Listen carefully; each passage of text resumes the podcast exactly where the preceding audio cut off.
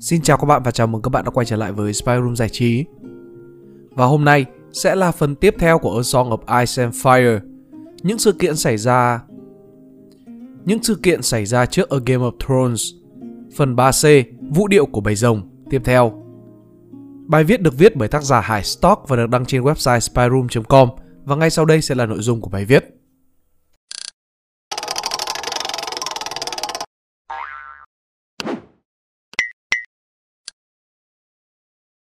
Trong phần trước của Vũ điệu của bầy rồng, chúng ta đã đến với trận chiến thật sự đầu tiên giữa hai phe Black và Green. Cả hai phe đều tổn thất khá là nặng, nhưng bên phe Black có vẻ đang chịu nhiều tổn hại hơn. Lucerys, Velaryon và con rồng Arax đã chết. Nhà Darklin và Storchen đã bị đánh bại. Venice và con rồng Merlace thì chết trận. Bên phía Green thì dường như chịu tổn thất ít hơn, nhưng cũng khá lớn vua Aegon đệ nhị và con rồng Sunfire bị thương nặng không thể chiến đấu. Hoàng hậu Helena cũng sở hữu một con rồng thì chìm sâu vào trong điên loạn vì cái chết của hoàng tử Jaehaerys. Tuy nhiên, nhiếp chính Aemon và cánh tay phải, Sir Kristen Cole cũng đã bắt đầu tiến quân tới Harrenhal để chiến đấu với cả Daemon. Diễn biến tiếp theo sẽ ra sao? Tôi là Pink Dot và sau đây chúng ta sẽ tiếp tục đến với chương tiếp theo của vũ điệu của bầy rồng. 9 những kỵ sĩ rồng mới của phe Black. Với việc Sunfire bị thương nặng và không thể bay được, chủ của nó thì đang mê man, đau đớn vì bị thương. Con rồng Tessarion và hoàng tử Daeron lại đang ở Old Town thì vương đô giờ chỉ còn hai con rồng bảo vệ. Dreamfire của hoàng hậu Helena và Vigor của hoàng tử Aemon. Nhưng việc Helena chìm sâu và điên loạn đã khiến cho Dreamfire không còn khả năng chiến đấu cao. Rồng nếu không có chủ điều khiển thì gần như không thể ra trận. Mặc dù không con rồng nào có thể đối đầu với cả Vega vì kích thước cũng như kinh nghiệm chiến đấu của nó, nhưng hoàng tử Zekaris lại nghĩ rằng nếu để cho cả Vermax, Cyrax và Caraxes cùng tấn công thì hoàn toàn khả thi. Cả ba con rồng đều to lớn và hung bạo, và Vega cũng không thể một trọi ba. Tuy vậy, cần tắc vô áy náy. Để chắc chắn hạ được Vega, cần nhiều hơn là ba con rồng chiến đấu. Vì vậy, Jaehaerys đã truyền lệnh đến tất cả những ai có mặt trên Dragonstone như sau.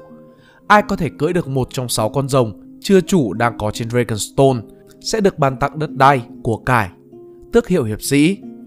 Các con trai của họ sẽ được trở thành quý tộc, còn con gái sẽ được cưới lãnh chúa.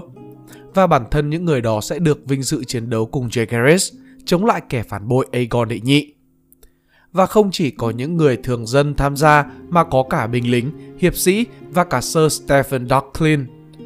Nhưng chúng là những con rồng, không phải ngựa. Chúng không dễ dàng chấp nhận người khác ngồi lên lưng nó và khi nổi giận hoặc là cảm thấy bị đe dọa, chúng sẽ tấn công lại. 16 người chết khi cố cưỡi chúng, gần 50 người bị bỏng hoặc là tàn tật.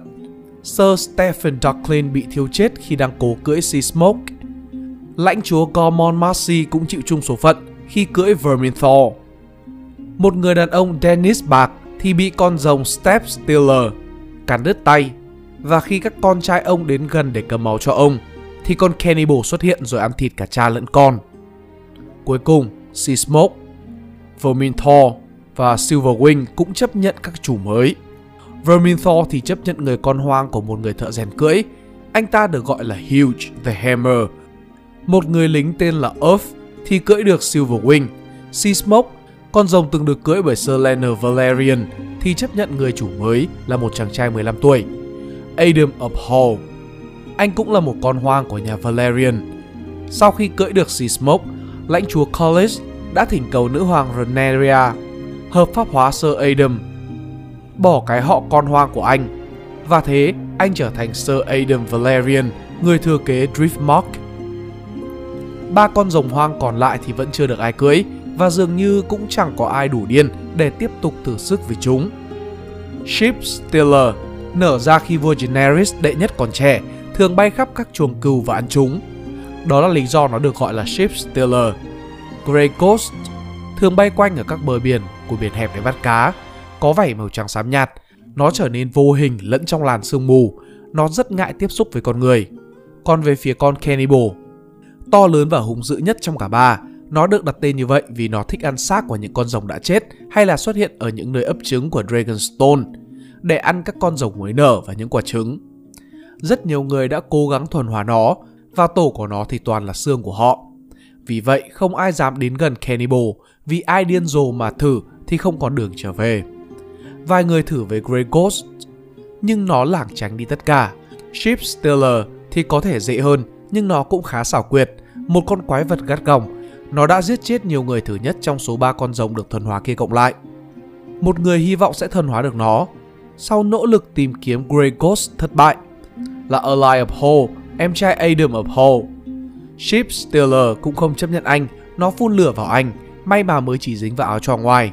Và Sir Adam đã phải gọi cho Sea Smoke lùa Ship Stealer đi ra xa, thì Alien mới thoát. Rất nhiều người trước đó cũng đã thử cưỡi lên trên lưng của Sip Stealer và sau đó tất cả đều nằm trong bụng của nó.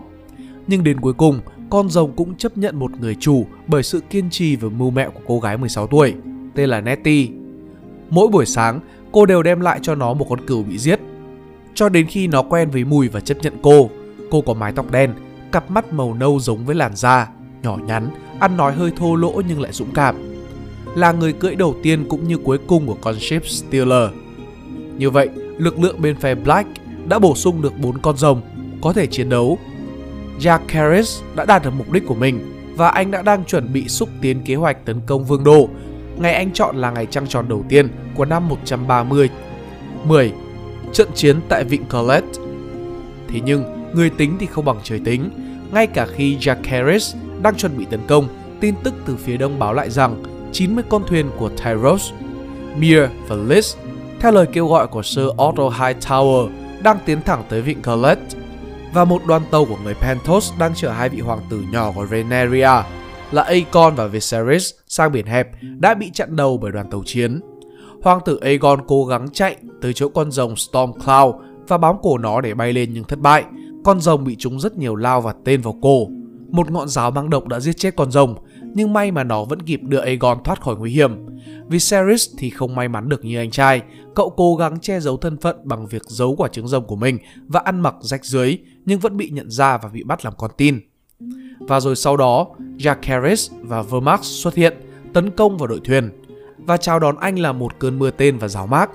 Các thủy thủ đã từng chạm trán với cả Daemon và Caraxes trước đây. Họ đã có kinh nghiệm chiến đấu với rồng. Giết người cưỡi nó và con rồng này sẽ bay đi. Tất cả thuyền trưởng và chỉ huy đều hét to với lính của mình, nhưng Vomax vẫn xông vào rồi phun lửa. Một chiếc thuyền bắt lửa rồi đến chiếc thuyền khác, nhưng những người lính của các thành phố tự trị vẫn tiếp tục chiến đấu cho đến khi tiếng la hét bắt đầu kêu lên từ những con tàu khác. Lúc này, tất cả nhìn thấy nhiều đôi cánh khác bay ra từ Dragonstone tới thẳng tàu của họ. Lần này họ không phải đối phó với một mà là tới 5 con rồng. Silverwing, Ship Stealer, Sea Smoke và Vermithor đều xuất hiện bên trên hạm đội. Binh lính bắt đầu hoảng sợ khi phải chạm trán với một lúc năm con rồng. Hàng loạt các dãy thuyền lần lượt bị thiêu rụi, một số con thuyền quay lại để bỏ chạy. Một số bị vỡ vụn, số khác bị chìm vào biển lửa. Binh lính la hét khắp vùng biển, những cột khói cao xuất hiện ở khắp vùng vịnh Colette. Bên các thành phố tự trị gần như đã thua, cho đến khi Vermax bay quá thấp, đâm thẳng xuống biển. Rất nhiều câu chuyện đã kể lại, tại sao con rồng lại bị như thế? Một số cho rằng cung thủ đã bắn ngay mắt của nó, số khác cho rằng Vermax đã bay ngang một con tàu của một người Mir. Chúng thường được thiết kế có cái móc sắt ở bên thân tàu. Sau đó một trong các ngạnh của nó đã mắc phải giữa hai vảy, cộng với tốc độ khi bay của con rồng và sức nặng của con tàu đã tạo ra một vết thương dài và sâu ở bụng nó. Tiếng rít lên của con rồng vang xa hàng chục dặm và Vermax đâm sầm xuống biển, gào thét trên mặt nước. Những người còn sống đã kể lại rằng con rồng đã chật vật để gượng dậy, nhưng nó lại đâm thẳng đầu vào một chiếc thuyền đang chạy. Gỗ bị cháy làm cho cột của cây buồm ngã xuống rồi làm con rồng vướng vào đó. Khi chiếc thuyền chìm, Vermax cũng chìm theo nó. Khi đó, Jacaerys đã thoát ra. Khi con rồng đâm xuống biển, anh cố bơi tới rồi bám vào một mảnh gỗ đang trôi để lấy lại bình tĩnh. Cho đến khi một vài lính cầm nỏ ở con tàu của người Mir nhìn thấy, họ bắt đầu bắn anh. Jacaerys đều đỡ được, nhưng càng ngày càng nhiều binh lính cầm nỏ chạy lại. Rồi một mũi tên bất ngờ trúng ngay cổ. Jacaerys chìm sâu xuống biển. Và như vậy, trận thủy chiến tại vịnh Gauntlet đã kết thúc, một trong những trận thủy chiến đẫm máu nhất tại Westeros. 90 thuyền chiến của ba thành phố ra đi, chỉ còn 28 chiếc trở về. Nhưng những kẻ tấn công vẫn chưa rút hẳn, họ bỏ qua Dragonstone mà vẫn tấn công thẳng vào Driftmark. Spy Tower bị thảm sát tàn bạo. Xác của đàn ông, phụ nữ và trẻ em nằm khắp đầy con đường. Làm thức ăn cho các con mòng biển, các tòa nhà đều bị thiêu rụi, thị trấn đó không bao giờ được xây dựng lại. Hai thai cũng bị đốt sạch, tất cả kho báu mà Sea Snake đã đem về từ phía đông đều chìm vào biển lửa. Người hầu của ông thì bị giết khi họ cố gắng trốn ra khỏi ngọn lửa. Sức mạnh của hạm đội nhà Valerian đã giảm xuống gấp 3 lần so với lúc đầu. Hàng ngàn người đã chết trong trận thủy chiến đẫm máu đó. Nhưng đau buồn nhất là cái chết của Jacaerys Valerian, người thừa kế ngai sắt của nữ hoàng Rhaenyra. 11. Trận chiến tại Honeyway Một tuần sau trận thủy chiến đẫm máu đó, tại Reach, đội quân của lãnh chúa Ormu High Tower bất ngờ bị bao vây bởi hai đội quân phe Black. Đội quân của lãnh chúa Thaddeus Rowan và Tom Fowler, con hoang ở Brittle Bridge, tấn công từ phía bắc với rất nhiều hiệp sĩ. Trong khi đội quân của Sir Alan Bestbury, lãnh chúa Alan Torquay và lãnh chúa Owen Costeny chặn đường lui của lãnh chúa Ormond khi ông cố rút về Old Town. Khi hai đội quân tiến gần đến đội quân của ông trên các bờ sông Honeyway, cùng lúc bị tấn công từ phía trước lẫn phía sau, lãnh chúa High Tower đã thấy được cái chết của mình nằm cận kề. Khi thất bại gần sắp xảy ra, thì một cái bóng bay vụt qua chiến trường cùng một tiếng gầm to lớn, dập tắt âm thanh của những thanh kiếm đang va vào nhau. Một con rồng màu xanh xuất hiện, đó là Tessarion, The Blue Queen. Cưỡi trên lưng nó chính là hoàng tử Darren Targaryen, 15 tuổi và là cận vệ của lãnh chúa Ormond. Sự xuất hiện đột ngột của Daron và Tessarion đã làm thay đổi toàn bộ cục diện của trận đấu. Những người lính của lãnh chúa Ormond mới phút trước còn đang tháo chạy thì ngay lập tức đã quay trở lại. Khi thế hùng hồn, họ chửi rủa, la hét và điên cuồng tấn công kẻ thù. Đến cuối ngày, lãnh chúa Rowan buộc phải rút lui về phía bắc cùng với đội quân. Tom Flower bị thiêu và nằm chết trong đám sậy. Sir Alan và lãnh chúa Alan đều bị bắt giữ. Lãnh chúa Costini thì nằm hấp hối sau khi dính vết thương chí tử. Các xác chết để lại cho những con sói và quạ. Lãnh chúa Hightower thì ăn mừng với cả Daeron. Sau khi ông phong tước hiệp sĩ cho anh bằng thanh kiếm Valerian của nhà Hightower, ông cũng đặt biệt danh cho anh là Sir Darren the Daring. Hoàng tử trả lời khiêm tốn, lãnh chúa thật tốt khi nói như vậy, nhưng chiến thắng thuộc về Tessarion. Ở Dragonstone, bầu không khí của sự nản chí và thất bại bao trùm lên các thành viên của phe Black khi nhận được những tin tức về trận chiến Honeywhite. Lãnh chúa Bo Aemon còn đề nghị bây giờ là thời điểm tốt để quy trước Aegon đệ nhị. Tuy nhiên, nữ hoàng Rhaenyra thì không muốn nghe bất kỳ lời nào về điều đó nữa. Vì thề có trời đất, chỉ có Chúa mới hiểu được trái tim của một người phụ nữ, nhất là một người mẹ có hai đứa con trai đã tử trận và một người bị bắt làm con tin. Cái chết của Jacarius đã tiếp thêm sức mạnh cho cô. Cô trở nên cứng rắn, không còn giọt nước mắt nào chảy xuống. Thứ còn lại duy nhất là cơn giận dữ và lòng cảm thù. Vẫn còn nhiều rồng hơn em trai của mình. Veneria kiên quyết sẽ sử dụng chúng bằng mọi giá. Cô thề sẽ thiêu sống Aegon và những kẻ ủng hộ hắn. Cô nói với phe Black rằng cô kéo được Aegon ra khỏi ngai sắt hoặc là cô sẽ chết. 12. Kế hoạch của nữ hoàng Vào lúc này, sau khi thay anh trai cai trị, Aemon muốn ngay lập tức tiêu diệt Daemon và các lãnh chúa Riverlands đang tập trung tại Harrenhal. Anh triệu tập quân lính, thông báo sẽ tấn công Daemon cùng các lãnh chúa Riverlands. Mặc dù cũng có một số thành viên của phe Green tỏ ra lo lắng về kế hoạch này, nhưng Aemon có được sự ủng hộ của Sir Kristen Cole, cánh tay phải, và Sir Tyrion Lannister. Nhưng Grandmaster Orwell cho rằng anh nên gửi quạ tới Stormend để có thêm được lực lượng của nhà Baratheon. Lãnh chúa Jasper White cũng khuyên anh nên triệu tập cả lãnh chúa Hightower và hoàng tử Daeron ở phía nam về. Thái hậu Alicent còn cẩn thận hơn khi khuyên anh chờ đến khi Aegon đệ nhị và Sunfire bình phục hẳn rồi mới tấn công. Nhưng Aemon không hứng thú với việc bị trì hoãn, anh không cần các anh em của mình và rồng của họ. Aegon bị thương quá nặng và Daeron thì còn quá trẻ. Đúng là Caressus là một con quái vật đáng sợ, man dợ và xảo quyệt, cũng như đã trải qua rất nhiều cuộc chiến. Nhưng Vega thì già hơn, nguy hiểm hơn và còn to gấp đôi. Và lệnh của anh thì không có ai có thể cản lại, vì cho đến khi Aegon đệ nhị có thể ngồi dậy để lấy được kiếm chiến đấu lần nữa, mọi thứ đều là của Aemon. Anh bay thẳng tới Harrenhal từ cổng thần linh hai tuần sau đó, theo sau anh là 4.000 binh lính. Daemon Targaryen thì đã già và bớt tham gia vào các trận đánh, thậm chí khi đó ông còn đang ngồi trên các bức tường của Harrenhal. Tuy nhiên, ông vẫn có những người bạn của vương đô, và khi nghe tin Aemon đang tiến quân tới, ông đã mỉm cười và nói cuối cùng cũng đến. vì ông đã chờ điều này từ lâu. Trong khi đó ở một nơi khác, lãnh chúa Wallace Mouton cùng hàng trăm kỵ binh kéo ra khỏi Madenpool.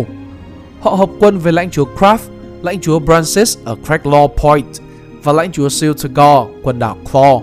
Tất cả nhanh chóng đi qua các khu rừng và những ngọn đồi bị sương mù che phủ, tiến thẳng tới Rock Rest, nơi họ tấn công bất ngờ quân lính của nhà vua. Sau khi lấy lại được lâu đài, lãnh chúa Mouton dẫn những người lính dũng cảm nhất của mình đến cánh đồng cho bụi ở phía tây lâu đài để kết liễu con rồng Sunfire. Mọi chuyện đáng lẽ ra rất dễ dàng khi họ đánh bại những người lính có nhiệm vụ cho ăn và bảo vệ con rồng. Nhưng Sunfire lại tỏ ra hung dữ hơn những gì ông nghĩ. Con rồng đúng là một sinh vật nhìn rất đáng thương khi nó ở trên mặt đất và cánh bên trái của nó đã bị gãy nên không thể nào bay được. Những người tấn công hy vọng khi tìm thấy con rồng thì nó đang sắp chết. Thay vào đó, nó đang nằm ngủ. Nhưng những âm thanh của kiếm cộng thêm hàng trăm con ngựa đang bắt đầu chọc giận nó. Và ngọn giáo đầu tiên nhắm vào con rồng chỉ làm cho nó nổi điên lên thêm. Sunfire liền dùng đuôi tấn công, sau đó phun lửa vào những người tấn công. Cũng như nó đang cố gắng để bay lên, cả ba lần bay lên và cả ba lần đều ngã xuống đất. Người của lãnh chúa Mouton cố gắng tấn công với kiếm, giáo và búa, gây ra nhiều vết thương cho nó, nhưng mỗi nhát cũng chỉ làm cho con rồng nổi điên lên. 60 người chết trước khi số còn lại bỏ chạy, trong khi số người chết có cả lãnh chúa Mouton. Khi xác của ông được tìm thấy vào hai tuần sau bởi người em trai Manfred, không còn lại gì ngoại trừ miếng thịt bị cháy thành than trong bộ giáp đã tan chảy và trong đó có hàng trăm con giòi đang bò. Chỗ nào cũng toàn thi thể của những người dũng cảm cùng với hàng trăm xác ngựa nhưng Sunfire đã đi mất. Không thể tìm thấy dấu vết của nó, có lẽ Sunfire đã có thể bay trở lại, nhưng tới đâu thì không ai biết được. Trong khi ấy tại Riverlands, Daemon Targaryen đang nhanh chóng bay về phía nam cùng với con rồng của ông bên trên bờ sông phía tây của hồ Mắt Thân để tránh đội quân của Aemon và bay đến vịnh xoáy nước đen và đến vương đô. Ở Dragonstone, nữ hoàng Rhaenyra cũng đã mặc giáp và cưỡi Cyrex và bay đến vịnh xoáy nước đen. Cả hai gặp nhau tại đỉnh đồi Aegon. Người dân bên dưới thấy sự xuất hiện của hai con rồng đều cảm thấy vô cùng sợ hãi vì họ biết rằng không còn ai ở vương đô để phòng thủ.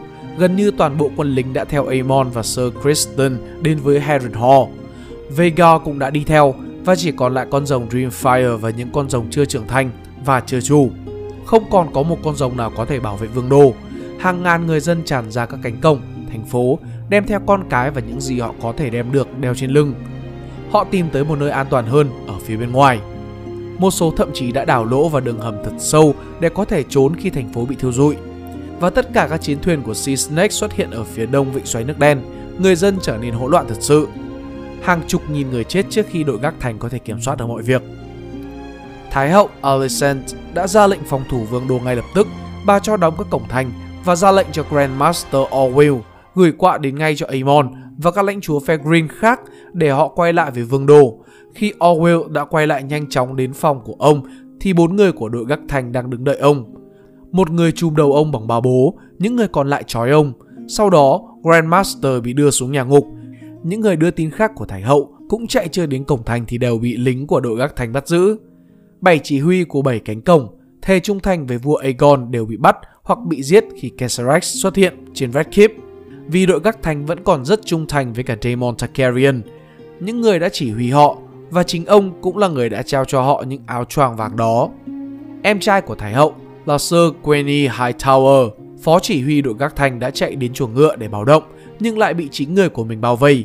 Khi đó, anh bị tước vũ khí và đem đến chỉ huy của anh, Luther Lodgerant. Khi Hightower gọi Sir Luther là kẻ phản bội, Sir Luther chỉ đứng cười. Damon là người đã cho chúng ta những chiếc áo choàng này, anh nói. Và ngươi có lật nó lại như thế nào thì chúng vẫn màu vàng. Sau đó, anh dùng kiếm đâm vào bụng của Sir Quinny, rồi ra lệnh mở cổng thành cho lính trên thuyền của Sea Snake tràn vào. Vương đô thất thủ trong chưa đến một ngày, một trận chiến ngắn đẫm máu xảy ra ở cổng sông khi 13 hiệp sĩ của nhà High Tower cùng hàng trăm binh lính đã đánh lui các binh lính của đội gác thành. Cố chân giữ tới 8-9 tiếng sau, họ đã chiến đấu rất dũng cảm với kẻ thù cả trong và ngoài vương đô. Nhưng sự dũng cảm của họ cũng trở nên vô nghĩa khi lính của Reneria đã tràn vào từ 6 cánh cổng còn lại. Khi thấy con rồng của Reneria bay phía trên Red Keep, họ đều bỏ chạy hoặc quỳ xuống thề trung thành với nữ hoàng và ngày càng nhiều con rồng khác bay tới. Ship Stealer đáp ngay trên đỉnh đồi Visenya, Silverwing và Vermithor thì đáp ngay dưới đồi Veneris và bên ngoài hồ rồng. Daemon bay cùng với Caesarax quanh Red Keep trước khi đáp xuống, khi chắc chắn mọi thứ an toàn. Lúc ấy, Veneria mới đáp xuống. Adam Valerian cùng Seasmoke bay vòng các tường của thành phố để cảnh báo những người muốn nổi loạn sẽ bị thiêu trụi bởi lửa. Khi mọi hàng thủ đều đã bị phá vỡ, Thái hậu Alicent bước vào pháo đài trong của Megon với cha của bà là Sir Otto Hightower, Sir Tyrion Lannister và lãnh chúa Jasper White. Lãnh chúa Larys Strong, chủ quản gián điệp thì đã biến mất không một vết tích. Bà đã cố gắng nói chuyện với cả Veneria. Bà nói, hãy để chúng tôi tập trung tiểu hội đồng, như vua Daenerys đã từng làm và đặt quyền thừa kế lên trước mặt các lãnh chúa của vương quốc. Nhưng Veneria từ chối. Cô đáp lại, cả hai chúng ta đều biết các người sẽ làm gì. Sau đó cô cho người mẹ kế lựa chọn đầu hàng hay là bị thiêu sống. Thái hậu Alicent cúi đầu chịu thất bại và đưa chìa khóa của lâu đài cũng như lệnh các hiệp sĩ, binh lính vứt bỏ vũ khí. Thành phố này là của cô, công chúa, bà nói. Nhưng cô sẽ không giữ nó được lâu. Những con chuột sẽ bắt đầu xuất hiện khi con mèo đã ra đi. Nhưng con trai của ta, Amon sẽ quay lại với lửa và máu. Sau đó, Rhaenyra đã cho người lục soát khắp thành Red Keep. Lính của cô tìm thấy những người vợ đã bị điên của nhà vua, Helena, và nhốt cô lại trong phòng. Nhưng khi họ phá cửa phòng nhà vua thì không thấy anh. Vua Aegon đệ nhị đã chạy trốn cùng con gái Jaehaera và con trai Melor. Hai hiệp sĩ của vệ vương là Sir Willis Fell và Sir Richard Thorne cũng đã biến mất. Ngay cả Thái hậu Alicent cũng không biết họ đã đi đâu. Veneria không muốn chờ đợi thêm nữa, cô bước vào phòng để ngai sắt, rồi cô bước từng bậc lên ngai, ngồi xuống đó, nơi cha cô và các vị vua Targaryen từng ngồi.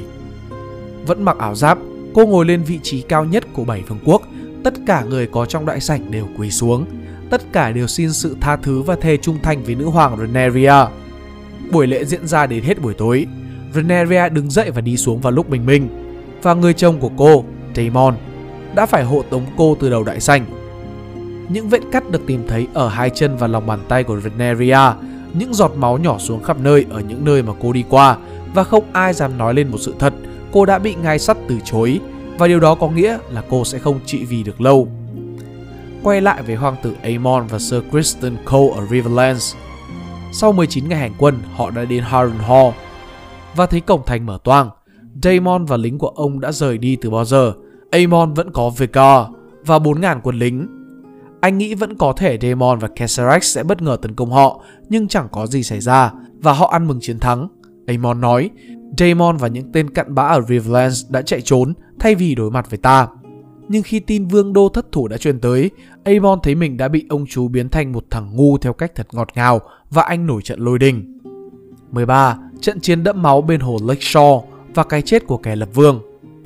Tuy nhiên, ở phía tây Harrenhal, cuộc chiến vẫn tiếp tục diễn ra giữa binh lính Riverlands và lính của nhà Lannister. Sau đó, Jason Lannister chết, thay thế anh chỉ huy là một người nhu nhược, lãnh chúa Lefort. Ông làm chậm cuộc hành quân và ở gần với phía tây hồ Mắt Thân, nơi họ bị một đội quân cản đường. Roddy Dustin cùng một đội quân sói mùa đông của Anh, 2.000 lính phương Bắc thiện chiến đã kéo xuống từ phía phương Bắc. Họ hợp quân với lãnh chúa Forrest Frey và Rob Rivers. Lính của Frey đã có tới 800, 200 hiệp sĩ và 600 lính bộ còn lính của Rob Rivers thì có 300 cung thủ. Họ tấn công vào mặt bắc quân đội của lãnh chúa Lefort. Trong khi ở phía nam, một đội quân của các lãnh chúa Britton, Chamber và Perry cũng đã xuất hiện, bị tấn công từ hai phía. Lefort vì sợ không thể chống nổi nên đã cho quân rút lui về phía bờ sông để phòng thủ và gửi hàng chục con quạ tới Harrenhal cầu cứu Aemon. Nhưng không một con nào thoát khỏi được, tất cả đều bị bắn hạ bởi Rob Rivers.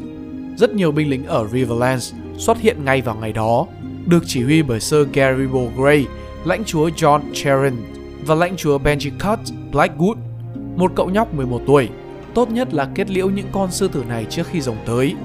Roddy Dustin đã nói, và cuộc chiến đẫm máu nhất trên đất liền của vũ điệu bắt đầu vào ngay ngày hôm sau, khi mặt trời bắt đầu xuất hiện. Trận chiến này được gọi là trận chiến bên hồ Lakeshore, nhưng còn gọi tên khác là Fish Feed, tức là thức ăn cho cá. Bị tấn công từ ba hướng, các binh lính ở Westerland phải chạy xuống bên bờ hồ Mắt Thần.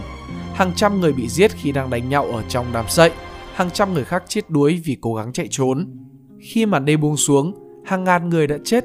Có những người quan trọng bao gồm lãnh chúa Frey, Lefort, Picklestone, Chatham, Swift, Rainey, Sir Kent Craighall, Sir Tyler Hill. Toàn bộ lính nhà Lannister bị giết sạch. Các binh lính phương Bắc thì mất mát lớn nhất.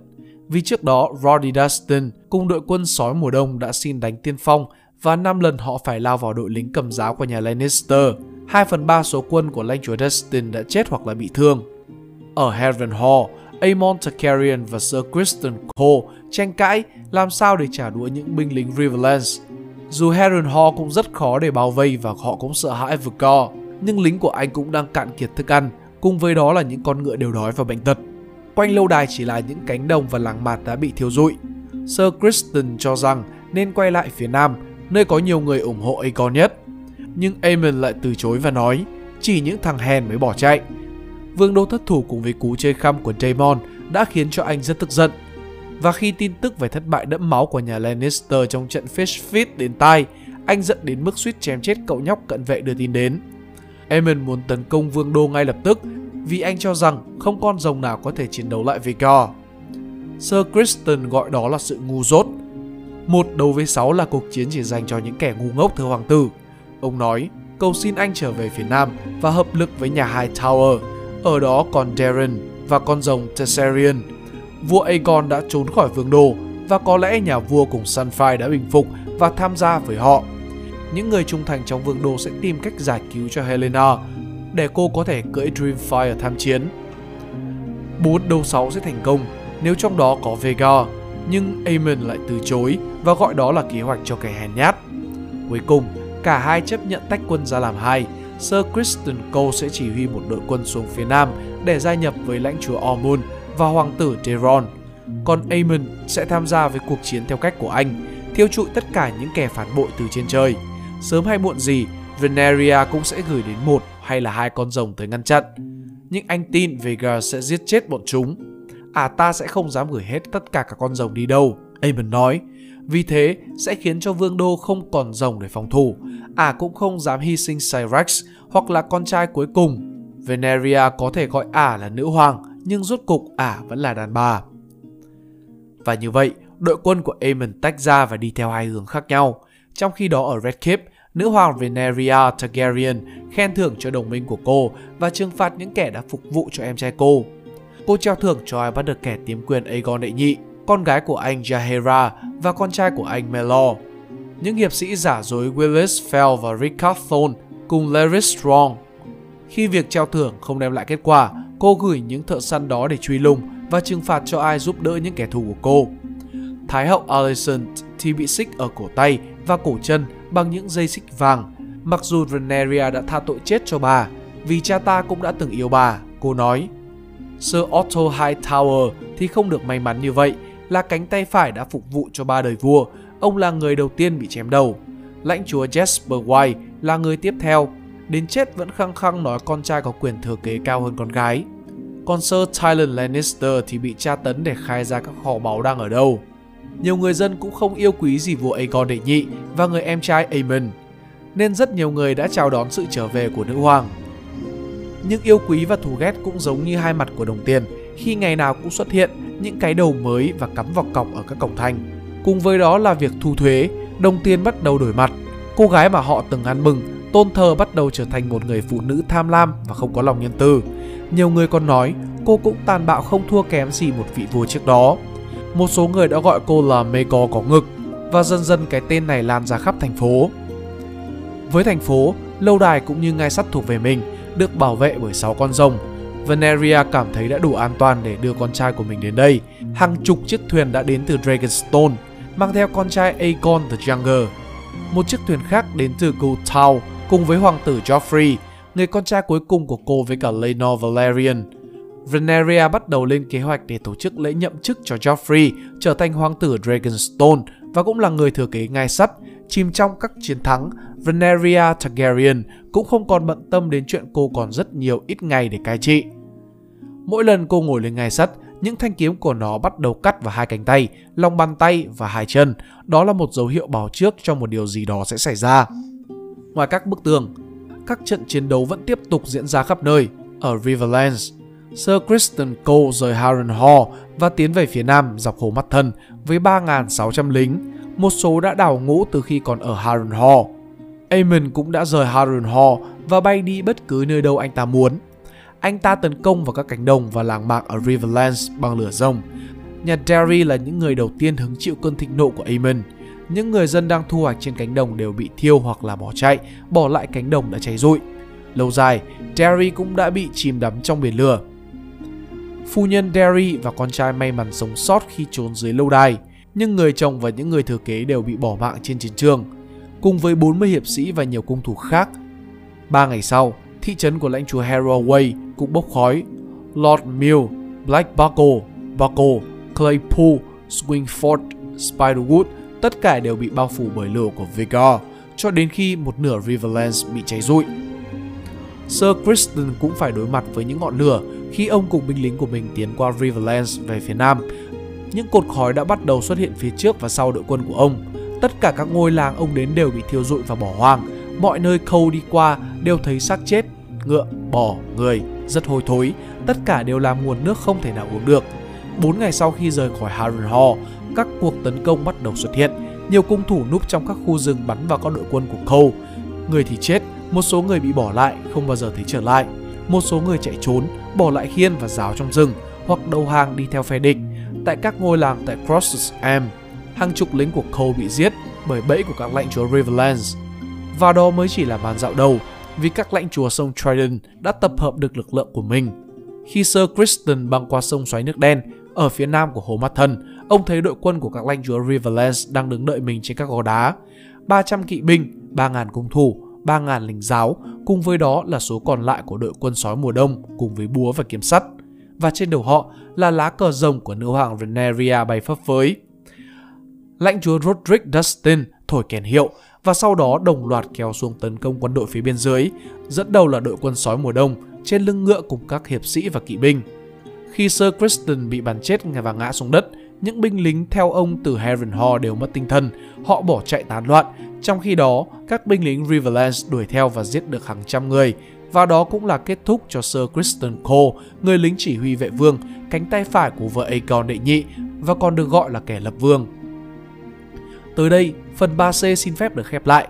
Tuy kẻ lập vương, Sir Kristen Cole đã chết, nhưng vị vua ông lập là Aegon đệ nhị vẫn còn sống và lẩn trốn đâu đó. Stormens của lãnh chúa Boros Baratheon vẫn còn đứng vững và họ thì theo phe Aegon đệ nhị. Nhà Lannister tuy bị tổn thương nặng nề, Casterly Rock và Lannisport đang hỗn loạn nhưng vẫn có khả năng gây hại. Aemon cùng với Vigor thì đang tàn phá Riverlands. Đội quân của lãnh chúa Ormond Hightower với hoàng tử Daeron cùng với dòng Tessarion đang tiến lên từ phía nam. Tuy vậy, lợi thế bên phía Rhaenyra vẫn không hề nhỏ. Cô có 6 con rồng có thể chiến đấu. Cô vẫn giữ vương đô, các lãnh chúa phương Bắc và The Vale vẫn theo cô và họ vẫn chưa tung hết sức mạnh. Riverlands thì đang bị tàn phá, nhưng lính của họ thì vẫn trung thành.